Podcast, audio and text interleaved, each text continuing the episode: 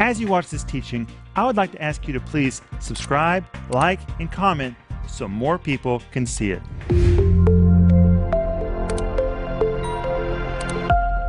Welcome to Home Group. My name is Rick Renner, and I'm sitting here tonight with some of my favorite people in the whole world Denise Renner, Joel Renner, and Maxim Yasnikov. Welcome, guys, to Home Group. Thank you, Rick, and Home Group. Welcome. It's such a privilege to be with you in these home groups, and I believe that you're learning a lot too. We're learning a lot, so I think you're learning a lot. And I'm so honored, Denise, that people let us come right into their space. I mean, for you to have us Oh, where yeah. you are, you've got to make time for us. We know that. And thank you so much. And please go online, give us your comments. I want to know all your thoughts about what we're sharing in home group right now. And if you need prayer, let us know how to pray for you. We want to pray. We really mean that. Just call us 1 800 742 5593 or send us an email at prayer at renner.org. Maxime, welcome to home group. I'm happy to be here. And you said we're, we're your favorite people in the whole world. You are our favorite Bible teacher, that's for sure. And Maxime, that you, was very sweet. thank you for all the hard work you do to get those pearls, those gems.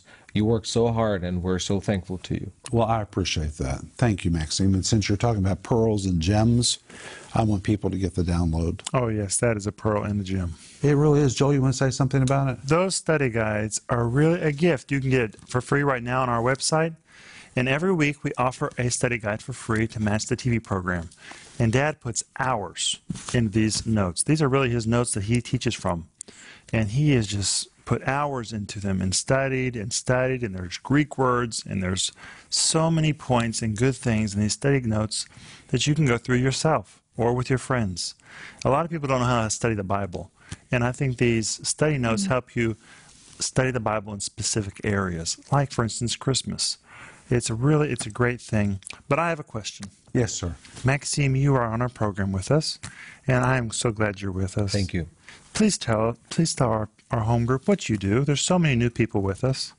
Well, what I do, I'm Pastor Rick's personal assistant. I'm his translator. Every time he preaches on Sunday in our church, I'm on the stage translating for him, and it's a great honor for, for me. And uh, before I came to you, I prayed for what? For five years. I just, for five years, I was saying, God, I want to be near that man. And I'm pretty near to you. So I'm responsible for our seniors ministry in our church. Uh, and it's a great honor. We led thousands and thousands of people to the Lord. And you started this ministry, and thank you for this. Maxime, you do a lot more than that. What else? When we travel, yes, sir. you travel with me. Yes, You're sir. on my side when we preach in the Russian speaking world. By the way, I speak Russian. But speaking Russian and preaching Russian, they're two different things. Russians are really picky about their language. And so when I stand on a platform, Maxime preaches with me. But one on one, I do fine with Russian. True. But when we travel to film our stand ups for our TV program, by the way, please go online and order this. Please, please, please, you'll love it. And there is a whole series that goes with it. Stand ups made me think about it because in the beginning of every one of these programs, the stand ups are all over Israel. And Maxime plans our trips to do those stand ups. For example, you don't just show up in Israel and film. You, you cannot do well. You can, but it's illegal. You have to have permissions. And so it takes months and months and months to get the permissions. Maxime, just tell a little snippet of what we have to do. Well, well, everywhere we go, like Turkey, I contact the Ministry of Culture three or four months before we go, and I work and work with them getting all those permissions. And God helps us. God really does help us.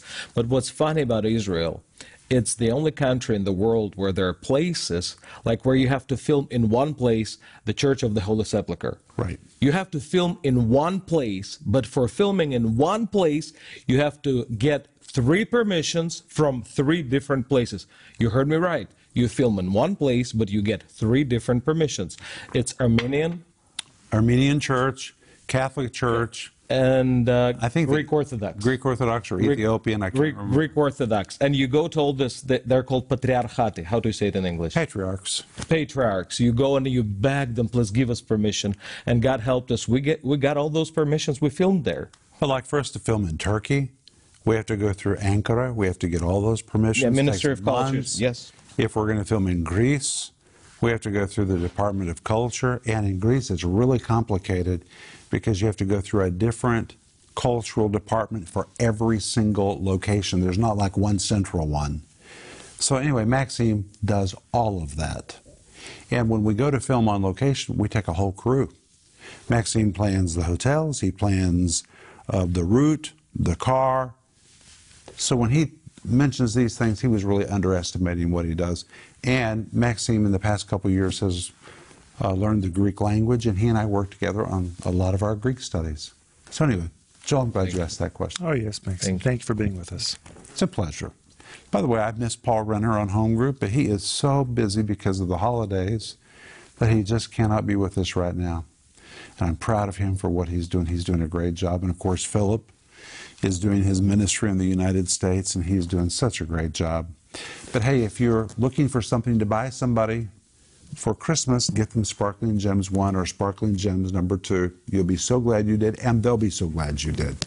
But today we're going to go back to Matthew chapter 2. You ready? We're going to talk a little bit more about Herod. We talked about Herod day before yesterday, but today I want to cover a little bit more about Herod, what he did when the Magi showed up. Now, here we have this nativity set. We have three kind of lonely looking Magi. They were not lonely, they traveled in caravans, they were kingmakers. We covered all that yesterday. If you didn't hear that, that was good yesterday. Oh, yes. It was very good. Go back and see the archives or order the whole series, Christmas, the rest of the story. But let's go back to this subject about Herod the Great.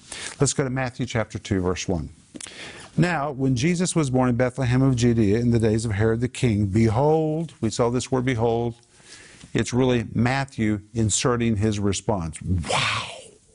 He is so amazed as he's writing this. Of course, it's been years and years since it happened, but for him it is still a wow event. Wow. There came kings from the east. We've seen that wise men are kings really is the plural form of the Greek word magos. It's magoi. And it describes this median group of priests and astronomers that were strongly influenced by the prophet Daniel, who had lived and served in the city of Babylon, and he had influenced all the other magi. And because of Daniel, they were all waiting for a world leader to be born, and there's no equivalent of a magi in the world today. They were political, they were rich, they were religious, they were kingmakers. With a single word, they could install a king. With a single word, they could depose a king. And I told you last night that even Nero was terrified of them. When the Magi came to Rome, he rolled out the red carpet because he was terrorized at the thought of Magi. That's how much power they had. And they were kingmakers. Yes, Joel. To me, it sounds like if the G8 all came, all those world leaders during the G8 came to some other city, country of the world, and deposed a ruler or put a ruler in place. That's Well- that's kind of what it sounds like. To, Well, that's kind of the idea. I mean, they had that kind of clout. And now they're all coming into Jerusalem, and the Bible says, as they entered the city, they were saying. The Greek says legontes, saying and saying and saying and saying. I mean, this was noised all over the place. Hey, does, has anybody seen the King of the Jews? Does anybody know anything about this baby that's been born the King of the Jews? They were saying, I can just see them riding through the city, speaking to people in the crowds as they move through the crowd. We're looking for the King of the Jews. Does anybody know where is he that's been born King of the Jews? Saying and saying and saying. And of course, all of this reached the ears of Herod. But the Bible tells us in Matthew 2 2, they specifically said, Where is he born king of the Jews? In Greek, the word king is the word basileus, capital B. This is not a low level king. This is capitalized king, the king of kings, not a king, the king. And they believed this was the long awaited world leader that Daniel had prophesied about, and they said they have come to worship him. Then, Matthew 2, verse 3, the Bible says, When Herod the king had heard these things, he was troubled, and all Jerusalem with him. The word troubled is the Greek word tarasso, which means to be agitated, shaken up, or deeply, deeply troubled. It can also mean to be disquieted, to become restless, to lose your peace. And it means Herod was agitated, Herod was really shaken up by this. He was in a state of emotional upheaval because of this news that a king had been born to the Jews. He was paranoid about anybody trying to take his throne. And now Magi showed up. And he knows with one word they can remove him and install the new king. So he is terribly upset. And the Bible says all Jerusalem with him was upset. The Bible says all, it's a form of the Greek word pasa. It means all, the whole, everyone in the whole city. It pictures totality. Every single part of the city, everyone in the city, everyone was in a state of upheaval. Why? Because they knew what Herod did when he heard that a king had been born. He started killing people. This was bad news for the citizens of the city. They knew there was about to be a lot of bloodshed, and they were right because he ended up killing a lot of people. And, as I told you in a previous program, Herod was just a killer. He killed his wife, he killed his eldest sons. He just killed, killed, killed. He had no respect for human life whatsoever. And when they come into town, saying, Where is he born king of the Jews? The whole city was thrown into a state of emotional upheaval because they knew Herod was going to go berserk and he was going to start killing people. And then the Bible goes on to tell us in Matthew chapter 2, verse 4. You ready? Mm-hmm. And when Herod had gathered all the chief priests and scribes of the people together, he demanded of them where Christ should be born. The word demanded is a Greek word which means he asked, he inquired, or to ascertain by inquiry. It means to investigate, to interrogate. It is an intense interrogation. He literally interrogated them. And here it's translated demanded because the Greek tense is so strong, he gave them no option. He basically set them in the room and said, You're going to answer me and I'm going to interrogate you until you give me the answer that I'm looking for. He said, Tell me exactly how. Tell me when. Tell me where the Christ is to be born. He demanded a response from them. And through a very intense investigation, he was able to pinpoint scripturally where the Messiah was going to be born. And of course, his intention was to go and kill the Messiah. Yes, Joel. Isn't it so very interesting that Herod knew what these magi were asking? He understood what the magi were asking. He understood that they were talking about the Messiah, the King of Kings. And Herod was so wicked, so evil, that he wanted to kill the King of Kings. That was the whole point of the dialogue. How can I find out where this baby is so I can kill him? That's exactly Not just any baby, the King of Kings that the Magi are looking for. He was just despicable. And then in Matthew 2, verses 4 through 7, it says, And they, that is the priests and the scribes, said unto him, In Bethlehem of Judea. So they identified prophetically, scripturally, where the Messiah was to be born. For thus it is written by the prophet, And thou, Bethlehem, in the land of Judah, are not the least among the princes of Judah, for out of these shall come a governor that shall rule my people Israel. Then listen to this. Then Herod, when he had privately called the wise men, inquired of them diligently. So now he's done with the religious folks. He has the answer that he wants. He knows where this this baby has been born. It's happened in Bethlehem. Now he wants to know from the wise men the next piece of information that he needs. He inquired of them diligently what time the star appeared. Why did he want to know when the star appeared? Because he knew the star appeared when the baby was born. If he knew when the star was appeared and how much time it's been since the star appeared, then he would be able to determine how old is this child now. He would know what age to look for. So he inquired of them diligently what time the star appeared. Inquired of them diligently means he asked them for extreme accuracy. I mean, he's really getting down to the smallest detail, down to the finest point. He's actually asking them to be factually precise. It pictures exact information with the highest level of accuracy, and this is a probing investigation. He was asking them for extreme, precise accuracy in their answers down to the finest details. And what did he want to know? When did that star appear? Tell me, I want to know exactly, don't make any mistake, exactly, be factually correct. And of course, they were magi, they were going to be correct. And he asked for when did, what time it appeared. The word time is a Greek word chronos. He was really asking for the chronology of these events because he knew if he could determine when the star appeared and how much time has passed, then he'll know how old is this child today. Then we're told in Matthew chapter 2, verse 8. You ready, Denise? Mm-hmm.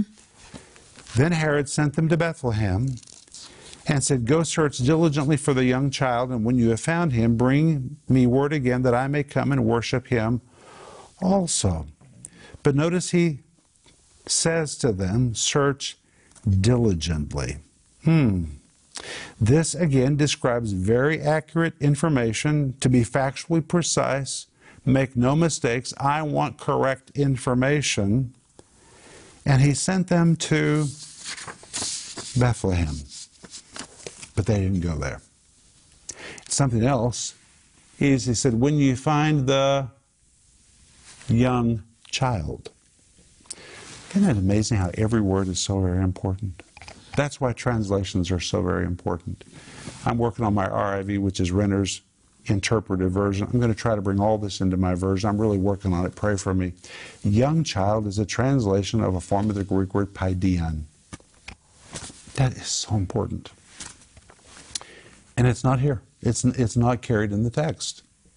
For example, in Luke chapter 2, when the Bible describes Jesus being born, it's the word brephos. That word brephos is a newborn. The word child is a newborn. This is the word paideon. The word paideon describes a small child, probably a toddler. This is not a baby anymore. Time has passed. In fact, almost two years has passed. And even the Greek tells us this is not a baby. This is a child in training. This is a toddler.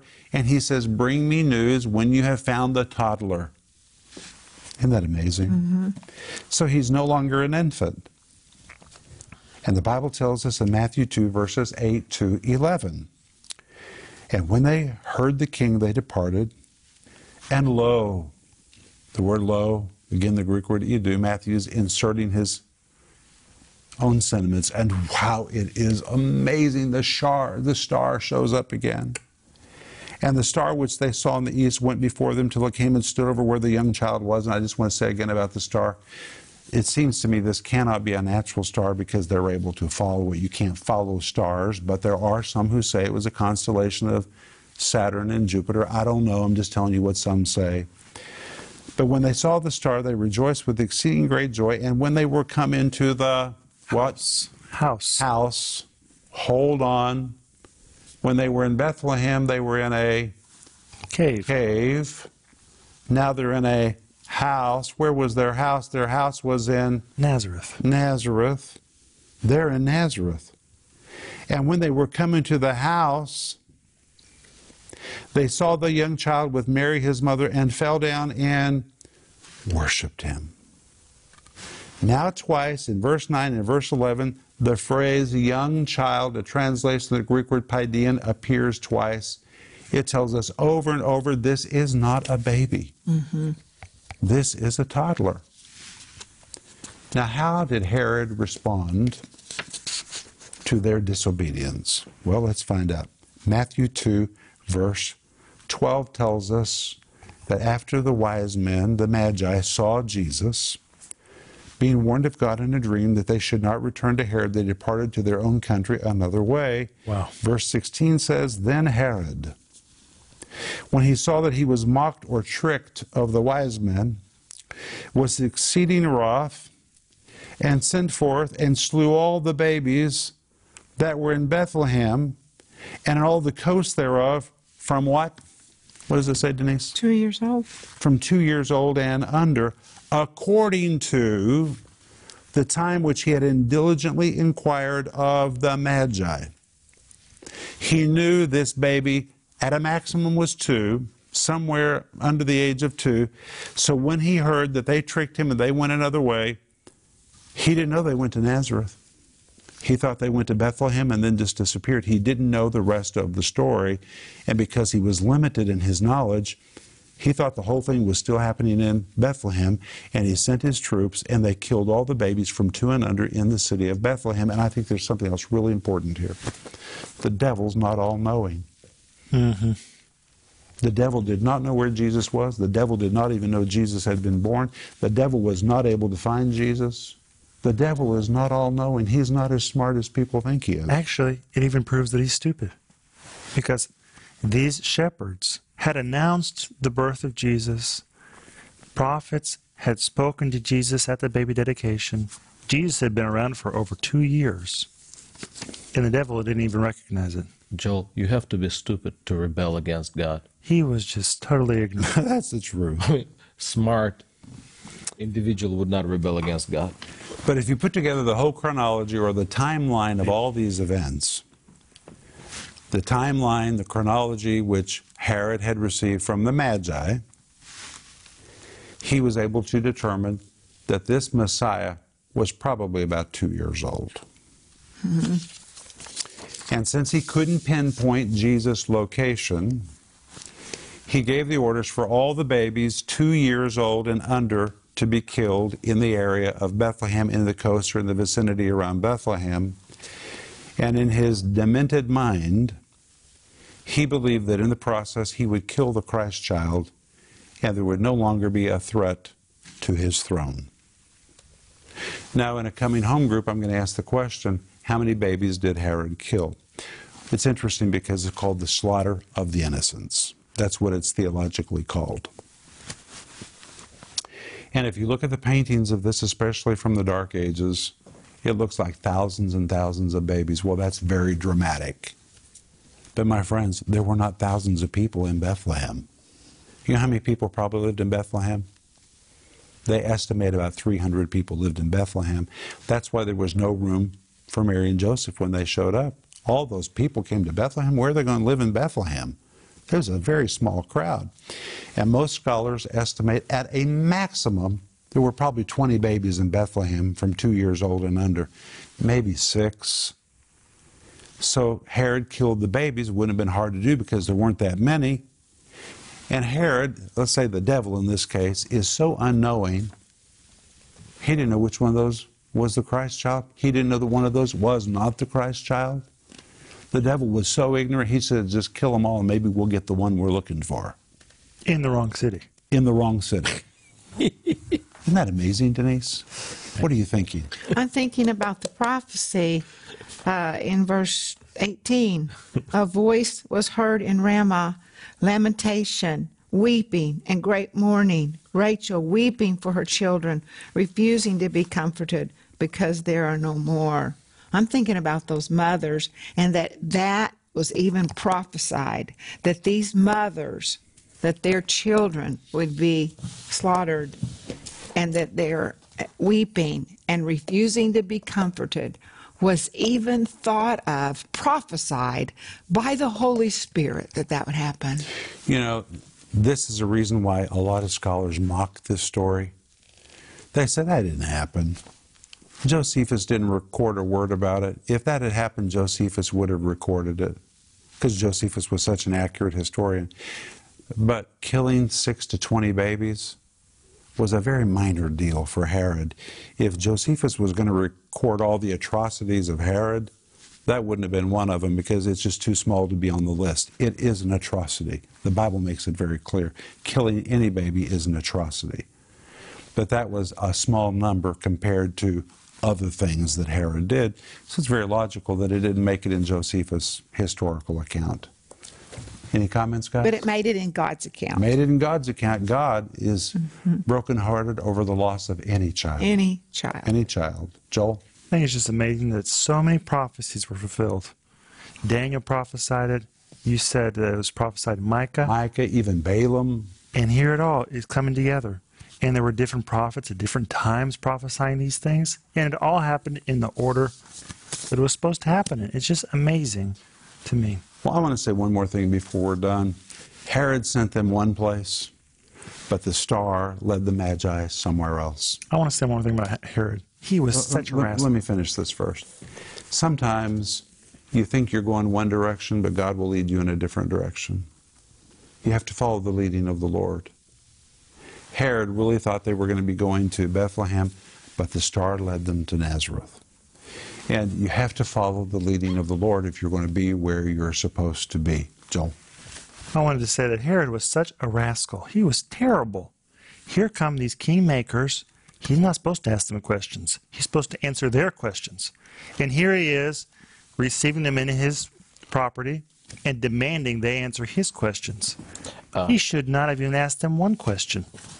They were his guests, and he was supposed to answer theirs. It's truly, he was a rascal, just terrible. uh, like you're saying, uh, y- you're very correct. But it's interesting that he demanded from the priests, so he had no respect for the priests, but he respected the wise men. He inquired of them. It's a different word. It is. He talked differently to them. That's a very good point. Now, when the wise men finally showed up, the Bible tells us that they brought gifts. And like we have here in this little nativity, here we have three kings with three little trinkets, three little gifts. Mm. But really, if you were magi, coming all the way from the east to the birth of the greatest human being ever born, and you knew that, would you come with three trinkets? I don't think so. And it's possible for us to know what they brought. You know why it's possible for us to know? Because of historical records, we know what Magi gave to kings at birth. We know. We know what they gave to low level kings. We even know what they gave to high level kings. And when you see what they gave the high level kings, it is stunning. So, what would they have given to the King of Kings? Wasn't three trinkets. And I'm writing a book called Christmas, the Rest of the Story, which will come out in 2022. And I've hired an illustrator to illustrate the story like it really was, rather than what people think it was. And here's an example of these kings bearing gifts gifts and gifts and gifts and gifts and gifts and gifts and gifts carpets vases silver gold jewelry tusks it would have been gifts piled on top of gifts piled on top of gifts they were traveling in a caravan to carry all the gifts that they were bringing to this one born the greatest world leader ever born what was the value of those gifts it's what we're going to find out on monday mm. Sleep well tonight. It's been good to be with you. We believe the Word of God that you're going to lay down in peace and sleep, and the Lord's going to keep you safe. And let us know how to pray for you. Just send us your prayer request at prayerrunner.org or call 1 800 742 5593. Go to bed. Bye bye.